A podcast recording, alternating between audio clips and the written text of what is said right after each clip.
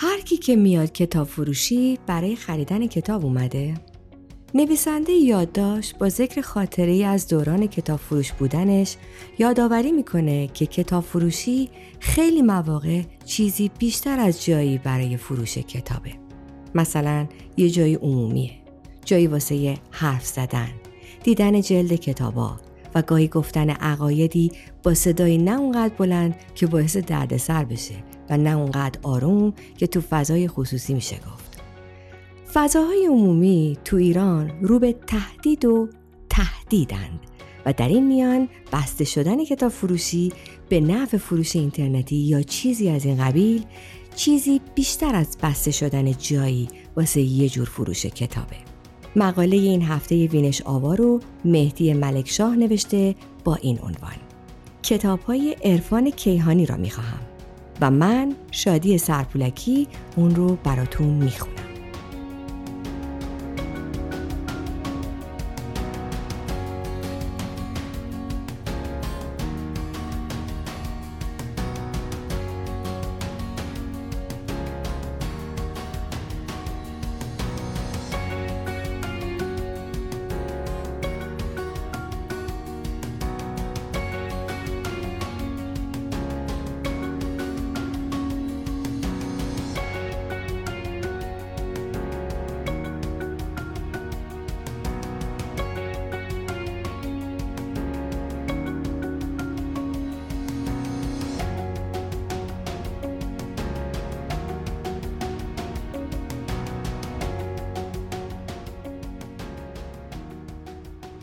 کتاب های استاد محمد علی تاهری کجاست؟ میان سالی شکسته حال است بگذاریم که زن است یا مرد و با توپی پر کمی حق به جانب.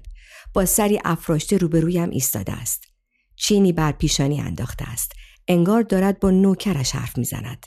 منتظر است در لحظه با انگشت به سوی اشاره کنم یا به دست ادب کتابها را تقدیمش کنم.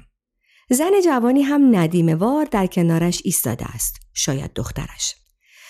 تقریبا مطمئن بودم از این آدم کتابی در کتاب فروشیمان موجود نداریم. با این همه زیل نام معلف در نرم افزار جستجوی کتاب نام محمد علی تاهری را جستجو کردم. گفتم از ایشان کتاب نداریم و نداشته ایم. پرسید نداشته اید؟ هیچ وقت؟ چین میان دو ابرو عمیقتر می شود و حالا حالتی از تأسف و حتی تحقیر هم در چهرهش پیداست. یعنی که ای بابا ببندید در کتاب فروشیتان را. محمد علی تاهری سرسلسله عرفان حلقه یا عرفان کیهانی است. کتاب ها و بهتر است بگویم هایش هم ممنوع است. کسی که این نام را میانه یک کتاب فروشی فریاد می کند لابد خودش همه اینها را می داند.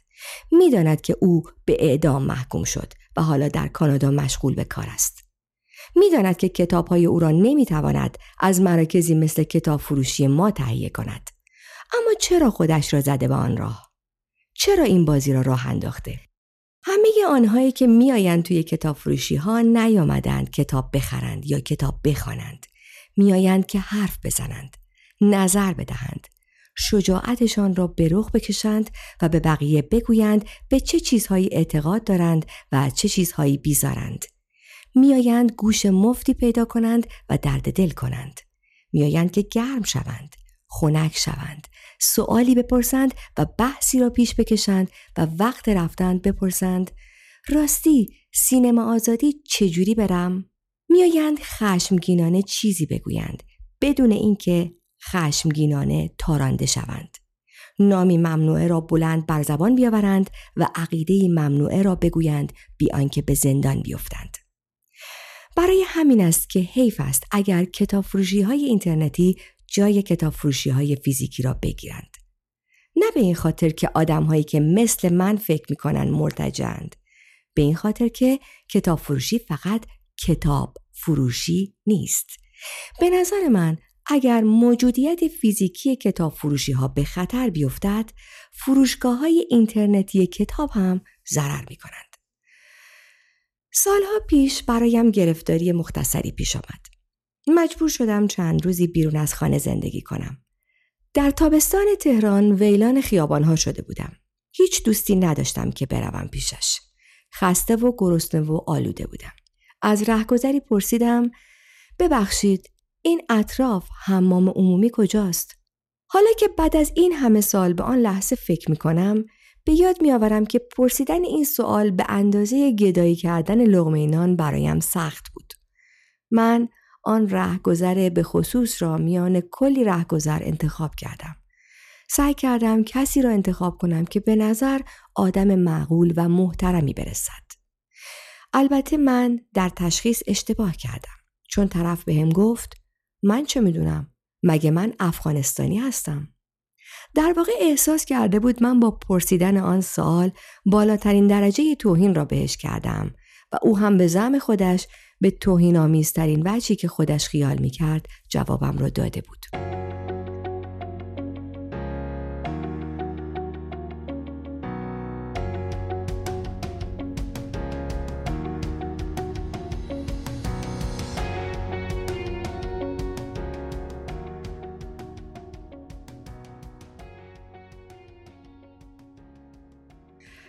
حالا که داریم می‌رویم به سمت حذف شدن همه عرصه های عمومی از حمام تا سینما و اجالتا کاریش هم نمی شود کرد. خانه ها هم که شدند خوابگاه. بیرون از خانه هم یا باید رفت یک گوشه نشست کباب و پیتزا به نیش کشید یا قهوه خورد و سیگار کشید. شاید به نفع آینده بشر بود که نرود به سمت خصوصی کردن همه فضاها از حمام تا مستراح. احتمالا الان دارید می‌گویید دهنت را ببند استالین کوچولو یا چیزی از این دست. به هر فقیری که به بازار آزاد اعتقاد دارد نباید گفت ایلان ماسک کوچولو. حرف من این است که یک آخر و زمان بدون کتاب فروشی تصور کنیم ببینیم با یک آخر و زمان بدون دوش و مستراح مستقل در هر واحد آپارتمانی چه شباهت ها و تفاوت هایی دارد. گرمامه های عمومی یک بار تعطیل نشدند. ذره ذره اقتصادشان مختل شد. مدتی هم لنگ لنگان مقاومت کردند و کجدار و مریض به کارشان ادامه دادند و بعد هم یکی یکی دست از کار کشیدند. حالا قدیمی هایش شدند سفرهخانه و موزه مردم شناسی و جدیدترهایش هم شدند انبار و پاتوق واکسی ها و کفاش ها.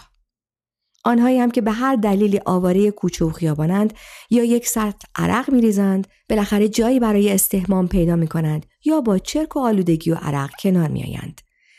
عقیده عمومی بر این قرار گرفته است که هر آدم آبرومندی به یک دوش آب دسترسی دارد یا باید داشته باشد. حالا حمام های عمومی مکان هستند در رده گرم خانه ها و زاغه ها. جایی از آن بازنده ها. آب هم از آب تکان نخورده. همین حالا تصمیم بگیرید از خانه بروید بیرون. نیم ساعت بعد یا در جایی پرنور نشسته اید پشت میزی با صفحه شیشه ای و دارید روی برش های پیتزا سس می‌زنید یا در جایی کم نور نشسته اید پشت میزی روستیکتور و دارید قهوه می‌خورید و سیگار می‌کشید. توی خانه هم که بمانید یکی از انتخاب های اصلی این است که توی لپتاپ سریال ببینید. در واقع به قول ژان لوک گودار پیروزی نهایی ادیسون بر لومیرها چون ادیسون سینما را فردی و شخصی می‌خواست. خانمی که از من پرسیده کتاب های محمد علی تاهری کجاست؟ بله خانم است. هنوز همانجا ایستاده. دخترش تقریبا می شود از این بابت مطمئن بود. آشکارا نگران و دست است. نگران است که مادرش درشتی کند یا چیزی غیر معمول بگوید. زن آشکارا منتظر است که من چیز بیشتری بگویم. چیزی بیشتر از یک نه ساده. منتظر است که ابراز شرمندگی کنم یا اعتراف کنم جبن و ترس و شاید هم جهل و نادانی ما باعث شده کتاب های چنین چهره مشعشعی را در کتاب فروشی ما نداشته باشیم. ادامه دادم و نمی‌تونیم هم داشته باشیم چون کتاب های ایشون ممنوع هستند. زن سرسختی است. پیداست که راضی نشد. اما کمی دست پایین تر را گرفت. همه کتاب های ایشون محمد علی تاهری را می‌خواهم. هر چقدر هم که قیمتش باشد اشکالی ندارد. دخترش گفت بریم مامان. ندارن. مگه نشنیدی؟ ممنوعه. اصلا می‌خواین چی کار؟ شما که همه کتاباشو داری. مامان گفت برای خودم نمی‌خوام. برای تو می‌خوام. دختر گفت من اگه بخوام همین کتابای شما رو می‌خونم. بری مامان. و می‌روند. زن وقتی وارد می‌شد انگار داشت به نوکرش نگاه می‌کرد. بیرون که می‌رفت انگار داشت به پسر دست و پا چلفتیش نگاه می‌کرد. در هر صورت دومی را به اولی ترجیح می‌دهم هرچند شاید اولی بودن به سر است.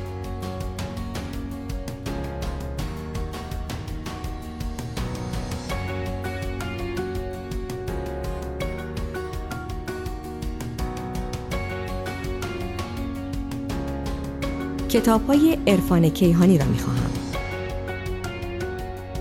نویسنده مقاله مهدی ملکشاه با صدای شادی سرپولکی. با همکاری سجاد سجودی.